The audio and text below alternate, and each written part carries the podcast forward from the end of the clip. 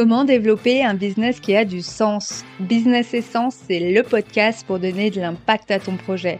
Toutes les deux semaines, on parle prise de décision, stratégie alignée, passage à l'action, confiance en soi, leadership et bien d'autres sujets encore. Ici, je te propose qu'on élargisse les perspectives pour garder le cap vers ta vision. Que ce soit au travers d'épisodes solo ou d'interviews d'invités inspirants et singuliers, on aborde des sujets concrets, pratiques et simples à implémenter dans ton quotidien. Et tout ça bien sûr avec bonne humeur et optimisme. Je m'appelle Laura Saint-Germain et je suis en plus de ton hôte sur ce podcast, entrepreneur, coach certifié et spécialiste de la méthode Y de Simon Sinek. J'accompagne les entrepreneurs à trouver leur pourquoi pour développer un business aligné et impactant, car je suis convaincue que les entrepreneurs d'aujourd'hui sont les piliers du monde de demain et qu'il est temps de remettre du sens dans nos business. Alors, on garde le cap, bienvenue dans l'aventure et bonne écoute.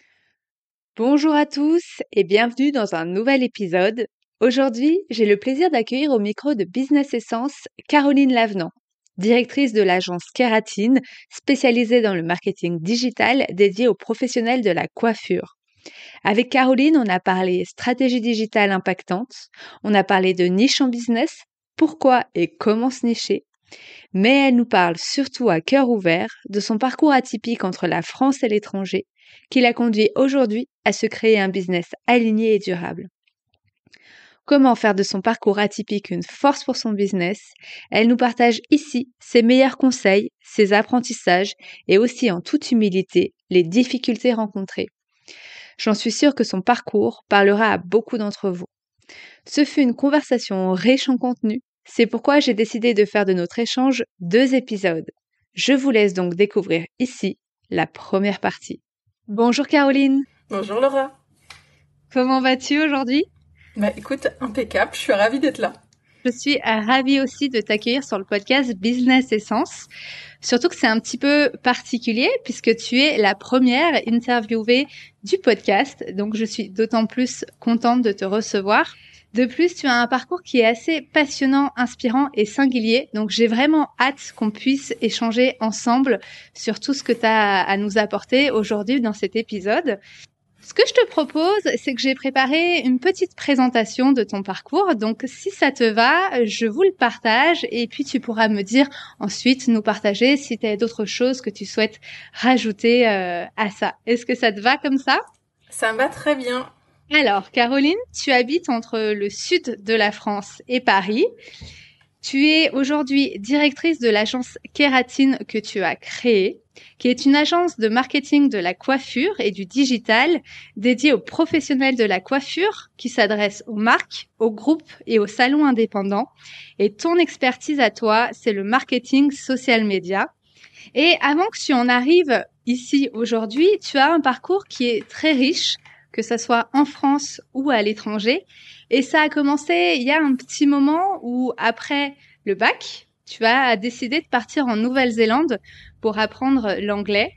Et il semblerait que c'est au détour d'une coupe de cheveux que tu prends un tournant, en tout cas dans ton projet professionnel. Donc ça, peut-être que tu pourras nous raconter cette anecdote-là, ce serait intéressant. Mais en rentrant de la Nouvelle-Zélande, tu pars te former à Londres dans une école de coiffure internationale et renommée. Tu te formes également au coaching, que ce soit à Londres, aux États-Unis et à Paris, où tu ouvriras un cabinet de thérapie brève, où tu pratiques la, la PNL, l'hypnose et le coaching, qui connaîtra d'ailleurs un grand succès.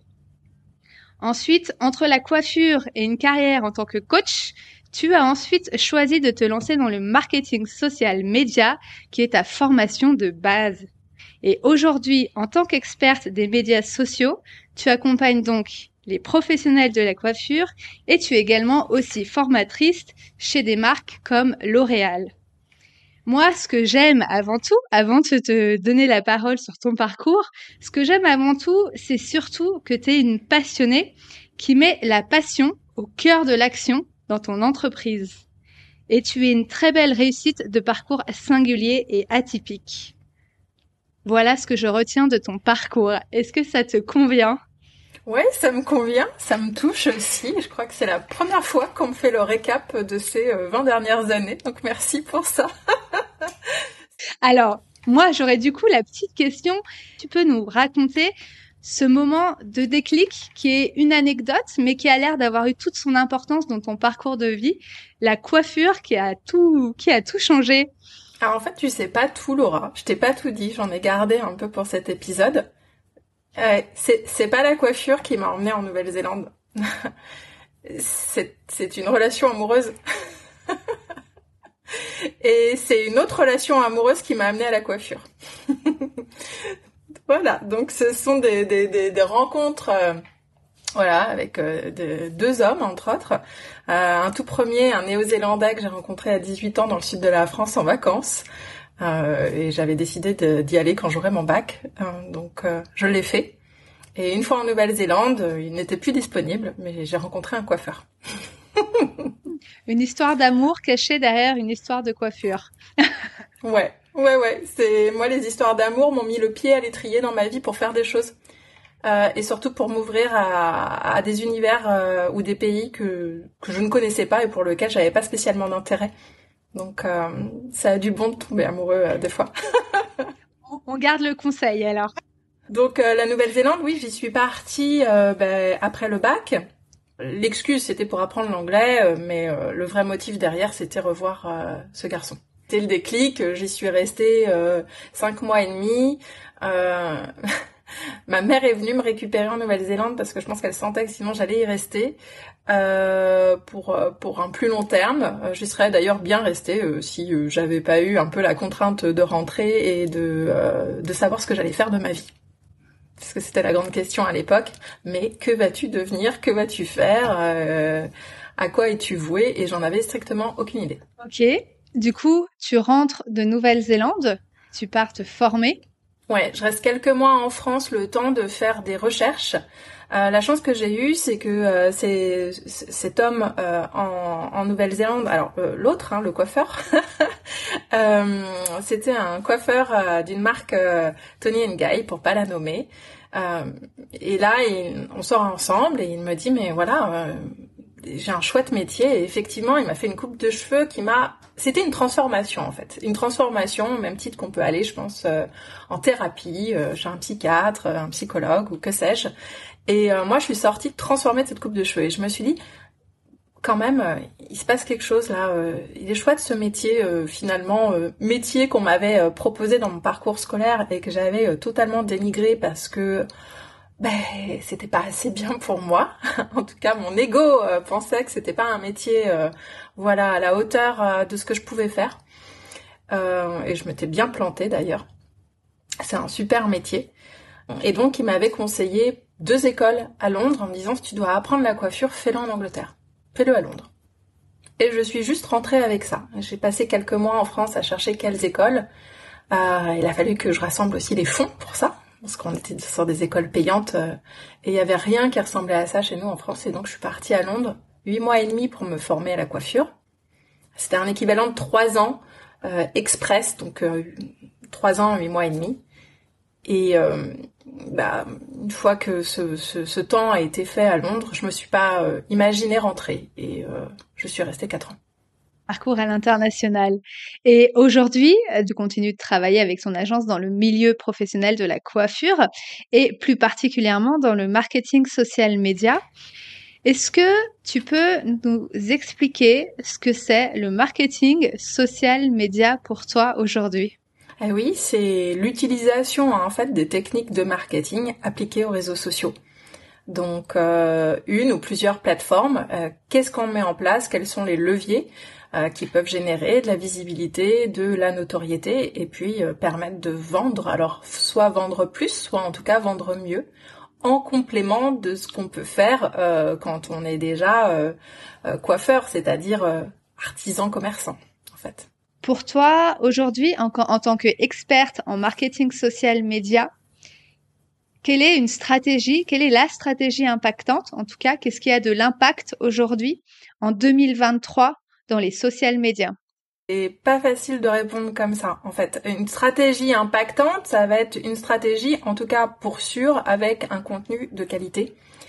Euh, c'est-à-dire euh, un, contenu qui apporte de la valeur à, ceux qui peuvent ben, être exposés voilà, aux réseaux sociaux et à ce contenu-là.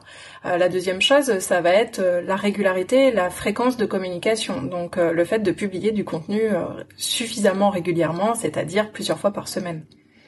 Donc déjà, ça, ça s'inscrit, on va dire, bien dans, dans une stratégie sur les réseaux sociaux. Après, il y a tellement d'aspects, tellement larges comme question que euh, enfin, ça dépend de ce qu'on veut mettre en place, de, des objectifs euh, qu'on se fixe. Donc euh, je dirais, pour toute personne qui veut démarrer et mettre en place une stratégie sur les réseaux sociaux, il faut déjà savoir très précisément quels sont vos objectifs. Il peut y avoir des objectifs personnels, il peut y avoir des objectifs marketing, vraiment liés au marketing au sens large, et des objectifs euh, sociaux, c'est-à-dire en rapport avec les, les réseaux sociaux. Et ce ne sont pas nécessairement les mêmes.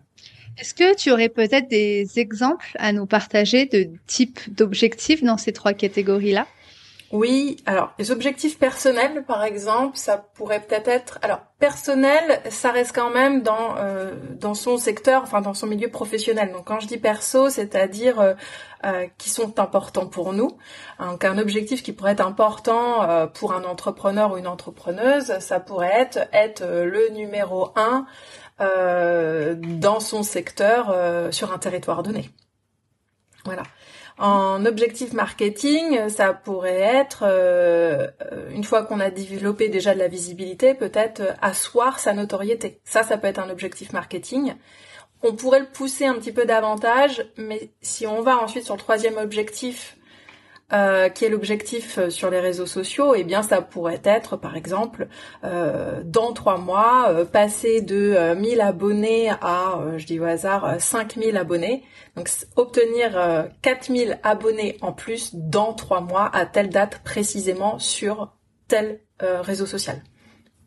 Donc souvent l'objectif social, il va être chiffré ça peut être une augmentation de 10% de son taux d'engagement, enfin que sais-je, là je donne des chiffres un petit peu au hasard, mais euh, voilà, ça va être plutôt chiffré pour qu'en fait on puisse le mesurer. Parce que si on ne peut pas mesurer le résultat euh, en, relation à l'objectif, euh, ben c'est que l'objectif est mal posé en fait. C'est la toute première étape en fait dans une stratégie social média, euh, c'est vraiment poser les objectifs et je pense que c'est pour toutes les stratégies comme ça. Si on démarre sans objectif, euh, en fait, euh, on sait pas trop où on va et on peut pas mesurer son évolution. Est-ce que dans ce cadre-là, du coup, pour passer cette première étape, quelqu'un qui se lance, par exemple, dans le marketing social média et qui entend beaucoup de conseils, beaucoup, beaucoup de choses, beaucoup de méthodologies, de stratégies, est-ce que tu aurais des conseils pour aborder la stratégie marketing social média de manière un peu plus, un peu plus sereinement? Quelque chose qui me vient en tête. Bah, la première, c'est soit de la déléguer, en fait tout simplement de se dire euh, je suis pas euh, euh, je suis pas obligée de tout contrôler, de tout maîtriser, de tout connaître et de devoir tout apprendre. Donc je vais déléguer cette partie-là et je vais ensuite avoir un retour de ce qui est mis en place pour moi. Donc c'est le cas de nous en agence. Hein. On nous confie la stratégie social média et ensuite on explique aux clients ce qu'on a fait et en quoi. Enfin on l'explique déjà avant de la démarrer pour que le client comprenne bien réellement ce sur quoi on va bosser. Euh, mais surtout de faire un retour là-dessus. Ou la deuxième, c'est de le faire euh, sous forme d'un coaching, c'est-à-dire de le faire ensemble avec le client. Euh, je sais pas si quelqu'un seul peut le faire. En tout cas, il faudrait une formation. En. Voilà, une, formation en ligne ou une formation tout court euh, sur la stratégie sociale média pour se lancer, on va dire, seul.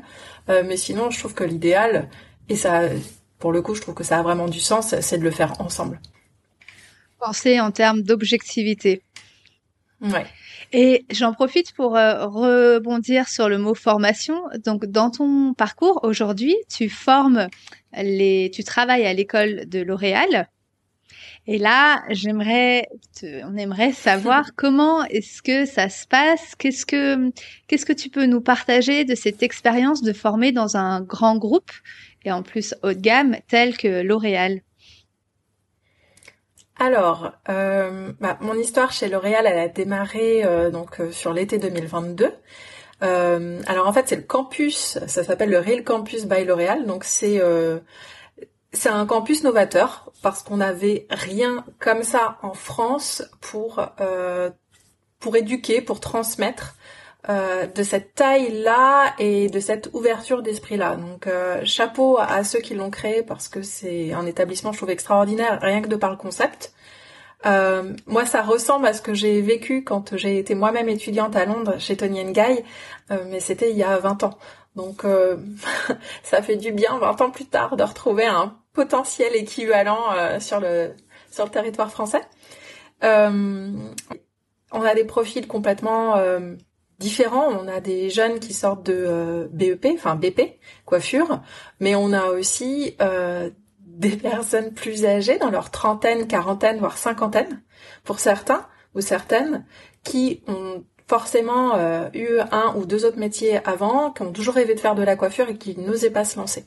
Donc on a des profils de reconversion professionnelle, comptables, juristes, euh, des personnes dans le marketing, enfin assez étonnant. Et donc euh, dans les deux profils, soit des jeunes qui sortent déjà de, formation coiffure, soit euh, des un peu plus âgés, des gens plus matures, avec euh, déjà un parcours professionnel, en tout cas, euh, le dénominateur commun, c'est vraiment la passion pour le, métier et pour la toile qui est le cheveu, en fait. voilà, c'est quand même à la fois un métier de commerce, mais c'est aussi un métier artistique. J'ai plein de questions à te poser, mais là, il y a une question que j'ai envie de, te poser en, entendant ton partage. C'est, ton parcours à l'étranger. Quel impact ça a eu sur ton parcours aujourd'hui? Parce qu'on entend que tu retrouves ton expérience à l'étranger en France. Est-ce que tu peux nous en dire un petit peu plus sur euh, sur ce point-là, de ce que tu retrouves aujourd'hui et ce qui est important pour toi? Oui, alors je sais pas si c'est l'âge qui veut ça, puisque je vais avoir 40 euh, ans cette année, mais je boucle une boucle en fait. je retrouve euh, ou je revis différemment des choses que j'ai vécues il y a à peu près 20 ans. Donc, euh, est-ce que c'est parce qu'en France, on a un décalage par rapport aux pays anglophones? Est-ce que c'est parce que moi aussi, je suis revenue à ce que je faisais, mais d'une manière détournée? J'en sais rien. En tout cas, ce qui est sûr, c'est que le fait d'être parti à l'étranger et à 20 ans, d'avoir euh, vécu dans, un autre pays avec une autre culture, d'avoir aussi fait fonctionner mon cerveau différemment en m'exprimant dans un, autre langage, donc ne pas avoir la possibilité d'exprimer mes besoins ou mes envies de la même manière, euh, clairement, je sais pas tout à fait sous quelle forme, mais en tout cas, ça joue encore aujourd'hui. Enfin, il y a une, un impact énorme de cette période sur ce que je suis en train de vivre depuis quelques années en tout cas. Et ça m'accompagne toujours. Euh, j'ai pas l'impression d'avoir réellement une vie avant et une vie maintenant. En fait, c'est il y a une continuité euh, sur, sur tout ce, parcours euh, qui peut paraître décousu de l'extérieur, mais en fait qui l'est pas du tout. Enfin, en tout cas, aujourd'hui, j'arrive à rattacher les wagons, chose qui n'était pas forcément le cas il y a quelques années. Là, j'arrive à faire le lien entre tout ça. Et qu'est-ce que tu retiens concrètement que tu as appris à l'étranger et que tu ramènes avec toi euh, dans ton expérience française et dans ton entreprise Kératine? Ce que je ramène avec moi, euh, je crois que c'est vraiment lié à l'ouverture d'esprit en fait. En fait, rien ne m'a jamais paru impossible. Et ça, je l'ai ramené avec moi. Je pense que quand on a vécu ailleurs et qu'on a rencontré des difficultés ailleurs, on a toujours la sensation que dans son propre pays, dans sa propre langue, ça peut être que plus simple, que plus facile. Et que du coup, on peut gérer parce que quelque part, on maîtrise mieux, on a les codes. Donc, euh, applique cette croyance, je pense positive, appliquée à l'ensemble de mon business, donne quelque chose d'assez solide qui est bah je vois pas bien ce qui pourrait m'arriver en fait. Euh, puis quand je dis je le vois pas, c'est réellement que je le vois pas, je le ressens pas. Donc euh, pour moi, euh, les portes sont toujours ouvertes. Donc j'ai pas de souci à enfoncer des portes puisqu'elles sont ouvertes. Donc voilà, donc j'avance assez sereinement en fait de cette manière-là dans tous mes projets et quel que soit le métier que j'ai fait ou l'endroit où je me trouve. Mais ça n'empêche pas que je peux aussi me sentir une propre étrangère dans mon propre pays avec cette façon de fonctionner. Il y a des codes peut-être que du coup j'ai pas, qu'il faudrait que j'ai parce que lié à l'entreprise ou lié euh, au fait d'être une femme ou, ou, c'est comme ça qu'on fait et moi je... whatever, quoi. Voilà. Et ça, d'ailleurs, ce, tu vois, ce petit truc de whatever, peu importe, eh ben, ça m'accompagne tout le temps. Donc ouais, je peux, je peux te dire ça. C'est peut-être pas hyper concret, mais pour moi, ça l'est en fait parce que euh, je te dis, j'ai pas la sensation d'être euh, limitée. Euh, si je suis limitée, c'est, en tout cas, j'ai pas la sensation que ça vienne de moi. Je dirais c'est plus par l'extérieur, des choses qui vont se créer ou pas se créer, des oui, c'est vraiment des portes qu'on va m'ouvrir ou pas, ou qu'on on va m'inviter à entrer, mais j'ai pas l'impression d'être, euh, voilà, de, de, de, me créer de barrières là-dessus. Et je pense que quand on arrive à fonctionner comme ça, bah en fait, il y a pas grand-chose qui te résiste. En fait, euh, c'est assez fluide. Je sais pas si ça te va comme réponse. C'est super intéressant parce qu'on est on est aussi beaucoup une, une génération, une nouvelle génération d'entrepreneurs aussi qui ont accès à une grande ouverture culturelle, où on voyage plus facilement et, et on aussi rentrer en France, c'est des, des, on apprend des choses dans ces pays, dans ces expériences internationales, qui soient professionnelles ou personnelles. On apprend des choses qui viennent nourrir notre expérience et qui peuvent vraiment être un atout aussi aujourd'hui au service de, de nos business qu'on peut euh, qu'on peut valoriser et s'en rendre s'en rendre compte c'est euh, c'est vraiment je pense un, un, un, grand un grand atout d'autres on voit d'autres manières de faire d'autres manières de, de penser et d'interagir. Et ça peut être euh, une force aussi pour pour péter un peu les croyances ou les, les peurs qu'on peut avoir dans nos pays et nos cultures d'origine. Je te rejoins complètement. Quand on est seul et qu'on doit compter que sur soi-même euh, et qu'il y a plus ou moins un filet de sécurité, alors euh, affectif, euh, financier, social et autres. Je dis plus ou moins parce que ça va vraiment dépendre des gens. Euh, mais en fait, t'as pas le temps de te poser toutes ces questions et de te regarder le nombril, quoi. En fait, faut quand même bien avancer et, et aller au-delà des, des est-ce que ça se fait, est-ce que j'ai le droit et bah go quoi en fait euh, tu prends ton baluchon ou tu prends ce que tu veux d'ailleurs et puis tu y vas. En tout cas pour moi ça c'est toujours imposé comme ça. Donc quand t'es formaté comme ça de tes 20 ans jusqu'à euh, bah, jusqu'à toutes les expériences à l'étranger que j'ai pu avoir y compris quand je suis revenue en France mais que j'ai continué à me former aux États-Unis sur le développement personnel oui, je vois pas bien. Euh, je, suis très consciente qu'ici, les choses sont peut-être moins faciles moins ouverte, moins fluide, mais aussi euh, je suis pas euh, étrangère. Je suis une Française en France, donc euh, peut-être euh, on a un côté un peu moins spécial, dans le bon sens de spécial. Mais ouais, je je crois que j'ai gardé ça en fait. Ça me convient assez bien en plus de l'avoir gardé. J'aurais pas eu envie de réadapter autrement. Après, je tu, tu faisais ce retour sur sur l'expérience à l'étranger et sur ces croyances positives qu'on a. Il y a quand même quelque chose que j'ai pas mentionné dans mon parcours qui euh, m'a influencé bien avant mon voyage euh, en Nouvelle-Zélande. Et j'avais pas euh, nécessairement pensé à te le partager qui est moi quand j'avais 8 ans mon père a décidé de partir en Pologne et de créer une entreprise au début à Łódź et ensuite à Varsovie où il y a passé quelques années alors te dire combien de temps je saurais plus mais je crois que c'était au moins 3 à 4 ans euh, voilà, c'était il y a très longtemps et j'ai pas une excellente mémoire. Euh, mais j'ai déjà vécu ça moi dans mon enfance de on part, on crée un business ailleurs, on voit si ça marche dans un pays quand même atypique parce que bon la Pologne euh, fin des années 80 c'était pas super démocratisé pour euh, ouvrir son business. Euh, voilà et qui au bout de plusieurs années a vendu son entreprise et est venu euh, est revenu en France et a refait ce qu'il faisait en Pologne, mais en France et à Paris.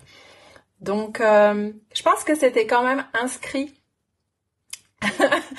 quelque part que euh, c'est ok de partir, c'est ok de se lancer, c'est aussi ok de se rater parce que dans le cas de son entreprise, on peut pas vraiment parler d'une réussite. Euh, et c'est ok de revenir, qu'on ait ou pas une famille d'ailleurs. Donc euh, oui, je crois que ça donnait déjà le ton pour euh, la suite du parcours.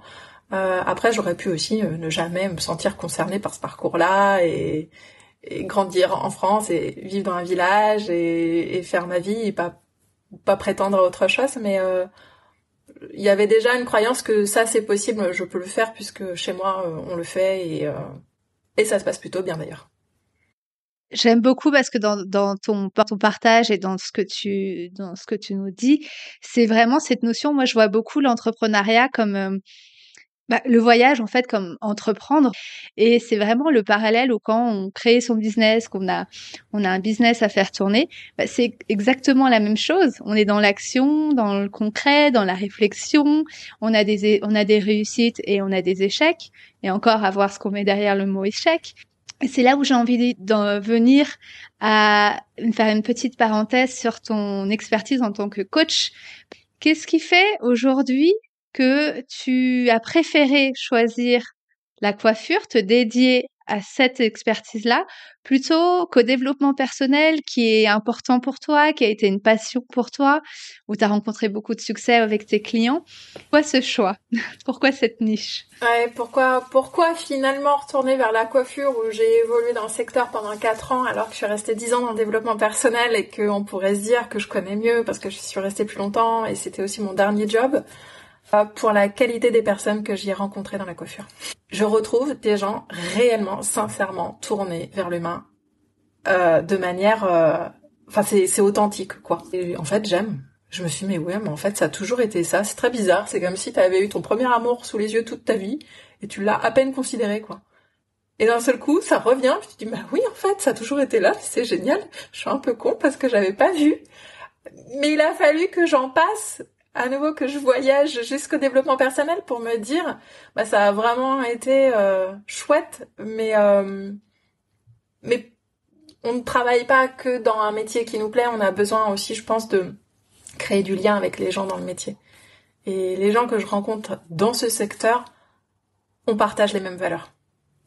On y revient toujours à l'humain. Ouais ouais c'est vraiment les valeurs euh, c'est des valeurs importantes pour moi quand euh, tu t'es coiffeur. C'est vrai que je travaille pas qu'avec des coiffeurs, mais bon, je suis quand même énormément en, relation avec eux et surtout sur les réseaux sociaux. Enfin, j'ai une communauté, quoi. Et que tu touches les gens toute la journée, que tu leur touches les cheveux, que tu discutes avec eux, que tu les vois dans les meilleurs et dans les pires moments. Bah, en fait, faut réellement aimer l'autre, quoi, pour lui accorder autant de soins et d'importance.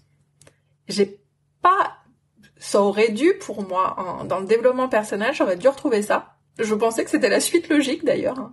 Tu travailles sur la tête et puis après je me suis passée normal, je vais travailler dans la tête, hein, donc tout va bien. Je passe de la coiffure au développement perso. C'est juste que les levels, les niveaux euh, changent quoi. On bosse à l'extérieur et puis après on va bosser à l'intérieur. Et en fait, euh, eh ben non, euh, j'ai pas j'ai pas retrouvé la communauté qui me qui me plaisait dans laquelle je pouvais m'épanouir. Du coup, tu as trouvé dans le monde de la coiffure, en fait, ce que tu recherchais dans le monde du, du coaching. Et aujourd'hui, donc, tu es niché dans ce secteur-là. Est-ce qu'il y a, au-delà de l'authenticité et du rapport humain qui est très fort et qui est important dans ce, dans ce monde de, de la coiffure, est-ce qu'il y a d'autres raisons qui t'ont poussé à te nicher aujourd'hui, à travailler avec des marques, à travailler avec des formateurs et des salons indépendants? Ouais, c'était vraiment un choix. Euh, alors, je, je sais qu'en écoutant le podcast, on va beaucoup m'entendre dire je sens, je sens, parce qu'on comprend bien que je marche pas mal avec mon ressenti mon feeling. Mais en fait, je suis quelqu'un d'assez euh, un, un télo, enfin, je mentalise pas mal. Et là, c'était vraiment un choix euh, logique et rationnel euh, lié à, à, mon background en, en, marketing, qui était de se dire je, déjà, je n'ai pas envie d'être une agence généraliste, même si euh, je suis très curieuse et que potentiellement tous les secteurs ou tous les business pourraient me plaire. Euh, il y a un moment donné, euh, Caro, faut choisir. Mets ton énergie à un endroit, sinon tu vas encore, puisque c'est une, tendance chez moi, te disperser. Donc, et pourquoi et pourquoi pas la coiffure? En fait, qu'est-ce que je sais faire et, et bah et qu'est-ce que je connais?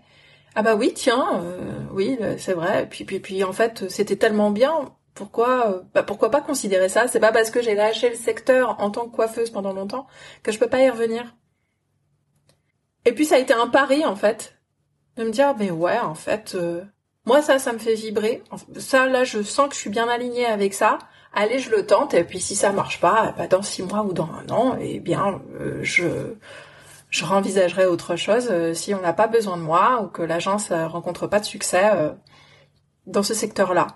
Et c'est un chouette pari parce que parce que c'est exactement ce qu'il fallait faire. Par contre, j'avais quand même ce souhait de me nicher. Mais comme pour moi choisir c'était renoncer, et ça l'est toujours un petit peu quand même quelque part dans ma tête, c'était pas évident de choisir parce que je savais ce que j'allais pas pouvoir faire. Et puis je me disais, ah, choisir un secteur, euh, tu vas vite faire en avoir le tour, tu le connais déjà. Alors tu le connais en tant que coiffeuse, hein, pas en tant que marketeuse ou, communicante, mais euh, ouais, je m'enquiquinais. Et en fait, coup de peau, les planètes sont alignées et j'ai dû sentir que c'était vraiment ça qu'il fallait. Euh, ce secteur évolue depuis peu comme jamais.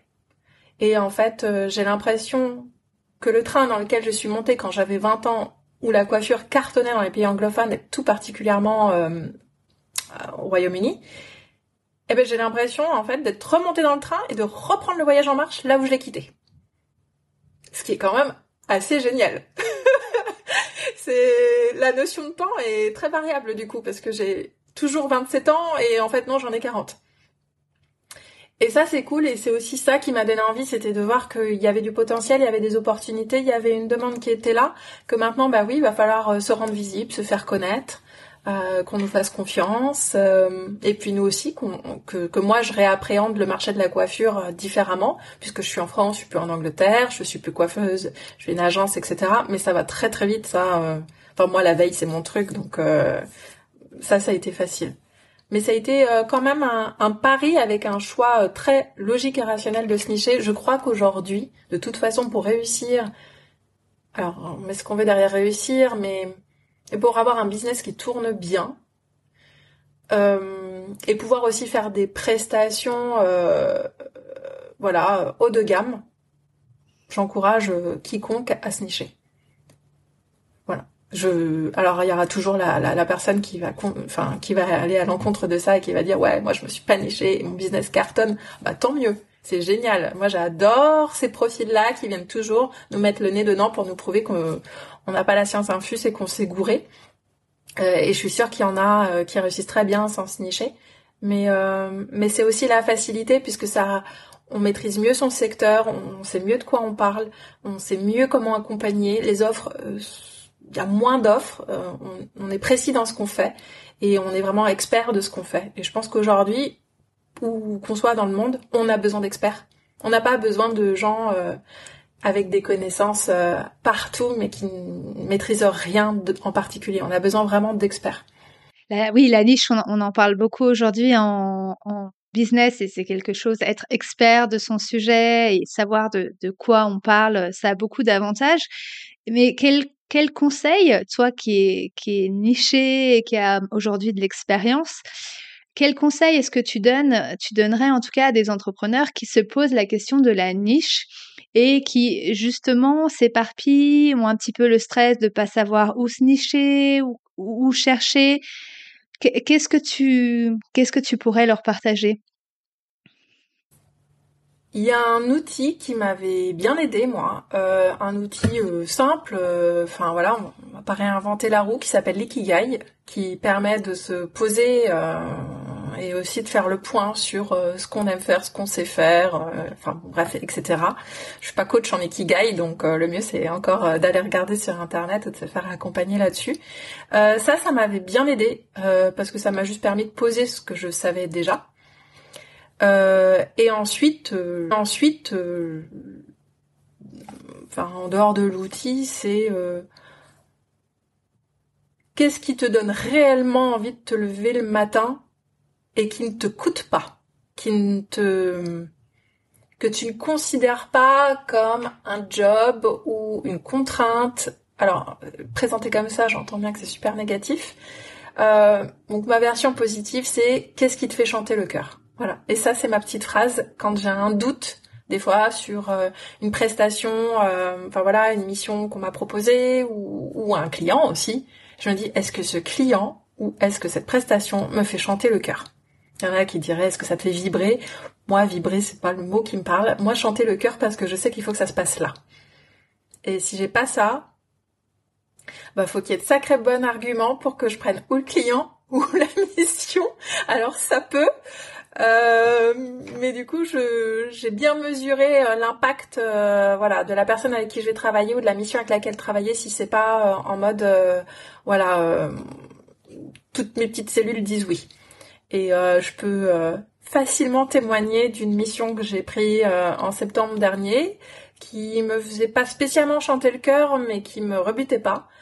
euh, c'est une mission à laquelle je n'ai jamais dit oui. C'est incroyable. C'est-à-dire que j'ai pas dit non. Et comme j'ai pas dit non, ça a été considéré comme un oui. Et j'étais sûre de pas avoir la mission. Jusqu'à ce que cinq jours avant le démarrage de la mission, on m'appelle et on me dise T'es prête? Et là, grosse suée en me disant Oh non, bon d'accord, ah bon, la vie a choisi pour moi. Non mais la vie a pas choisi pour moi. En fait, euh, j'ai choisi de pas dire non. Ce qui est improbable. Et je me suis retrouvée engagée et là j'arrive à la fin de cette mission. Je regrette pas, ça m'a vachement appris. Par contre, je crois que je n'ai, j'en ai fait des trucs durs, mais j'ai jamais rien fait d'aussi dur. Voilà. Et, euh, il était temps que ça s'arrête. voilà. Euh, mentalement, émotionnellement et physiquement, euh, la fin d'année a été très rude. Donc la prochaine fois que ça me fait pas chanter le cœur et que je dis pas un oui franc, c'est que c'est non ce qu'on retient et ce qui est important aujourd'hui pour au-delà de chercher sa niche, c'est de se positionner en se disant est-ce que ce projet, cette collaboration, cette idée qu'on me suggère, cette réflexion que j'ai en cours, est-ce qu'elle me fait vibrer? Donc plutôt être sur la partie émotionnelle. Et si on a un doute, c'est aussi, j'entends, la compétence de savoir dire non et pas être peut-être dans le peur aussi de se dire je vais louper une occasion, je vais je vais passer à côté de quelque chose. Exactement, là, il y a pas longtemps, on m'a proposé une émission. Pour le coup, j'ai vraiment dit non. Et dans, c'était quoi? Style deux heures après, j'ai eu une émission, mais pépite qui est tombée. Et là, je fais, mais c'est pas vrai, mais il va te falloir combien de temps pour apprendre la leçon? Parce que cette histoire, chez moi, c'est pas nouveau, ça se représente fréquemment. Euh, voilà, parce que parce que aussi, je suis toujours euh, comme c'est peut-être le truc, la fameuse croyance positive de tout est possible. Bah du coup, euh, j'y vais quoi. Mais euh, c'est pas parce que c'est possible qu'il faut le faire. Et c'est pas parce que les portes sont ouvertes ou que je m'en sens capable ou que, comme je dis, je vois pas le loup qu'il faut y aller. Et voilà, il y a des tempéraments comme ça liés aussi à mon profil où je vois pas toujours qu'il y a le feu. Et du coup, euh, cool, euh, j'y vais. Et puis je me dis, de toute façon, s'il y a le feu, je sais l'éteindre, tout va bien. Et euh, oh là là, mais jamais quoi, faut, pas faire ça. Enfin voilà, donc pour moi, je me surveille de l'extérieur. et quand je me vois comme ça, être un peu naïve ou, un peu, voilà, un peu trop positive, je me dis, attends, attends, attends, t'es sûr qu'il n'y a pas le feu, t'es sûr qu'il n'y a pas le loup, la check, parce qu'on sait jamais. Écouter la petite voix et puis checker aussi l'environnement et ce qu'il en est concrètement. Ouais, c'est-à-dire que comme je suis quand même quelqu'un qui fonctionne et sur son ressenti, sur ses émotions, parce que voilà, euh, c'est comme c'est comme ça, on va dire, c'est peut-être euh, lié à mon, fonctionnement. Euh, pour moi, euh, il, il, est nécessaire pour mon bien-être et pour me protéger, euh, d'à savoir aussi adopter un côté, alors je pense pas à ne pas être logique, mais en tout cas rationnel parce que rationnel est peut-être moins une qualité que j'ai développée. Voilà, donc d'être rationnel. Parce que j'arrive à être très logique avec mes émotions et mes ressentis, euh, donc je peux encore un peu me biaiser. Alors qu'avec euh, le côté, euh, voilà, vraiment, est-ce que, est-ce est-ce que ça touche terre? Et est-ce que si quelqu'un d'autre vivait ça, ta meilleure amie ou ton meilleur pote, qu'est-ce que tu lui dirais et est-ce que tu validerais? Le fait de me positionner en enfin de me mettre en troisième personne, en je sais plus comment on appelle ça, enfin bref, de me détacher comme ça, euh, ça m'aide énormément pour avoir de la ressource. J'ai développé des tactiques. Hein N'hésite pas si tu as, d'autres tactiques à partager sur cet aspect qui est, je pense, fondamental en entrepreneuriat pour faire des choix, où bien sûr, il y a besoin de rationnel, il y a besoin d'objectivité, mais ça passe aussi avant tout par le, par le ressenti et ce qui a du, ce qui a du sens pour soi et qui entraînera un petit peu, comme tu l'as dit avec son exemple, un cercle, un cercle vertueux il y a beaucoup de choses que j'ai mis en place. Après, on va pas se mentir, euh, dix ans euh, à, se former à l'hypnose et à la PNL, ça aide. C'est-à-dire que cette position de méta où, je me détache et je me regarde de l'extérieur, ou éventuellement je laisse ma place à quelqu'un d'autre en me disant si c'était quelqu'un d'autre que toi, est-ce que ce serait chouette ou pas pour cette personne? Tout ça, je l'ai acquis grâce à la PNL. Donc ça m'aide énormément et j'y fais à fond les ballons. Euh, avec tous ces outils que j'ai acquis que je dirais je, je saurais peut-être même pas tant les expliquer tellement maintenant c'est c'est devenu une, habitude, euh, voilà, une, façon de fonctionner. Euh, mais par contre quelque chose que je fais que j'ai toujours fait et que je et sur lequel je j'essaye de m'investir davantage chaque année, c'est moi de me faire accompagner.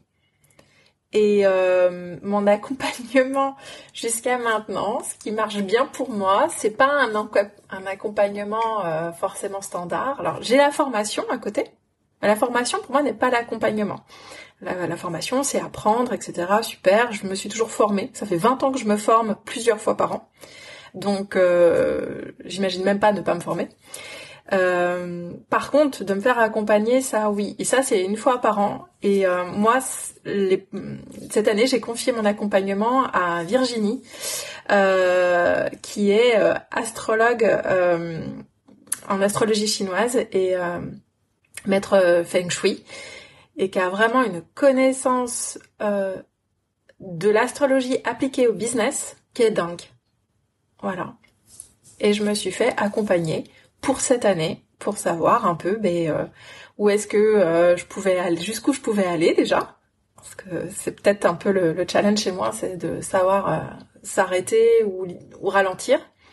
Jusqu'où je pouvais aller, qu'est-ce qui pouvait se présenter, vers quoi je pouvais tendre ou pas, qu'est-ce que je pouvais explorer, où est-ce qu'il fallait peut-être que je me mette en vigilance voilà, et euh, j'ai un joli programme sur l'année avec quelqu'un vers lequel je peux me retourner quand euh, voilà j'ai des questions ou des besoins. Et chez moi ça, ça marche très très bien. Ça m'aide énormément à avancer. Euh, déjà parce que j'ai pas du tout de connaissances dans ce secteur, donc je peux pas tricher, je peux pas prendre la place de la coach à ce moment-là. Je peux pas empiéter. Donc euh, je suis vraiment dans une relation de confiance où je peux euh, aussi me reposer sur quelqu'un qui va, qui va avoir une autre vision que moi. Et ça, c'était important. Et une vision que je pourrais jamais avoir puisque voilà, j'y connais rien en astrologie chinoise et en feng shui. Mais euh, en général, je me suis fait accompagner tout au long de ma vie. en, tout cas, maintenant, c'est ce qui me convient bien. Voilà. Donc euh, je trouve que voilà, si je devais un conseil à donner, c'est euh, pour ceux qui veulent faire des économies de bout de chandelle en se disant je vais me débrouiller de tout et je vais essayer d'avoir une vision sur mon business euh, seul euh, et puis je vais lire plein de bouquins, puis je vais m'acheter plein de formations, puis je vais essayer de tout gérer et de m'auto coacher, financer, former. Lâchez un petit un petit sourire à votre banquier ou banquière, faites un emprunt et prenez quelqu'un pour vous accompagner. Alors évidemment pas n'importe qui, et j'entends bien que l'astrologie ça va vraiment pas parler à tout le monde, euh, mais faites-vous accompagner parce que vous pouvez aller droit dans le mur sans vous en rendre compte. Et puis euh, bout à bout, toutes ces formations, ces, ces auto-formations mises, euh, voilà, étalées sur plusieurs années, ça coûte beaucoup plus cher. Et le résultat n'est pas nécessairement là ou à la clé de ces formations d'auto-coaching. Donc euh, l'un dans l'autre, je pense qu'on peut y perdre son temps et son argent. Tu soulèves un point qui est, je trouve, euh, important quand on est entrepreneur. En tout cas, c'est souvent que les entrepreneurs qui réussissent, c'est souvent les entrepreneurs qui sont accompagner. Alors, comme tu dis, il y a bien sûr les formations, mais l'accompagnement individuel qui fait quand même toute la différence, qui remplacera jamais une relation qu'on peut avoir avec un, accompagnement et avec un accompagnateur, en tout cas, que ce soit un coach, un expert en astrologie. Et c'est ça aussi qui est intéressant, c'est qu'il y a une panel d'experts dans différents domaines où tu peux choisir selon ce qui te parle, ce qui ne te parle pas, le feeling avec une personne. Et là, c'est vraiment en fonction de son affinité. Et ça vient vraiment nourrir, euh, nourrir notre projet et notre, notre réussite. Et ça, vraiment, euh, surtout dans le monde de l'entrepreneuriat où, où la problématique numéro un, c'est quand même la, la solitude. C'est pas pour rien. C'est vraiment un, un propulseur, accélérateur dans son business aussi. On a besoin de coaching, euh, même si on ne sait pas toujours euh, le s'en rendre compte ou le verbaliser ou, juste le reconnaître, parce qu'en termes d'ego, ça pique de dire euh, j'ai besoin de compétences externes pour faire mieux. Ah, ça fait pas super plaisir en soi. on aimerait être autosuffisant. Je pense qu'on a envie de l'être, surtout quand on démarre dans une activité et qu'on était salarié avant. Un petit peu envie de voilà dire ouais c'est grâce à moi. Euh, moi, je me suis quand même pris un. Alors, j'ai eu une, très belle activité de coach et de thérapeute.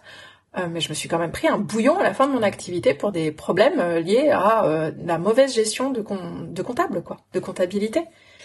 J'avais de la trésorerie et je me suis quand même retrouvée éclatée en 2017 avec l'URSSAF, le RSI, alors que j'avais un expert comptable. L'année dernière, en relançant toute la machine d'entrepreneuriat, puisque moi je m'étais promis d'être salarié à la suite de ça, ça a marché, ça a marché un mois et demi cette histoire. Euh, voilà. Et puis ça n'a pas été possible. Mais il était évident que je, je procéderais différemment. Et d'ailleurs, c'est bien pour ça que je me suis mis en couveuse euh, pour avoir le côté coaching euh, aussi dans mon business. C'est la solution moi que j'ai trouvée en tout cas. Mais je crois qu'on a besoin de coaching et de mentorat, qu'on démarre ou pas, parce qu'on a le nez dans le guidon. Et puis surtout, on donne tellement, alors peut-être plus ou moins selon les gens, mais quand même de sa personne, a priori, quand on se met à son compte, c'est pour faire quelque chose qui nous passionne, c'est pas pour faire un truc qui nous gonfle. Donc dès lors qu'on est dans la passion, ça, les choses peuvent vite devenir chronophages. Donc intenses. Donc euh, on peut se retrouver vampirisé par euh, des tâches, des gens, des missions. Et c'est là où euh, si on n'a pas de l'aide, voilà, où il n'y a pas quelqu'un qui peut venir un peu nous soutenir, nous épauler. J'aime ce côté épauler, j'adore cette phrase parce que c'est ça quoi. Euh, ça veut pas dire qu'on va vous assister et qu'on va marcher à votre place, mais euh, vous savez que vous pouvez un peu vous épancher s'il y a besoin. Et je crois qu'on a besoin de savoir qu'il y a cette option. Ça veut pas dire qu'on va s'en servir, mais que s'il y a besoin, c'est là et qu'on peut taper dans ce potentiel-là. Donc euh, pour moi, euh, le mentorat, l'accompagnement, le coaching, c'est indispensable.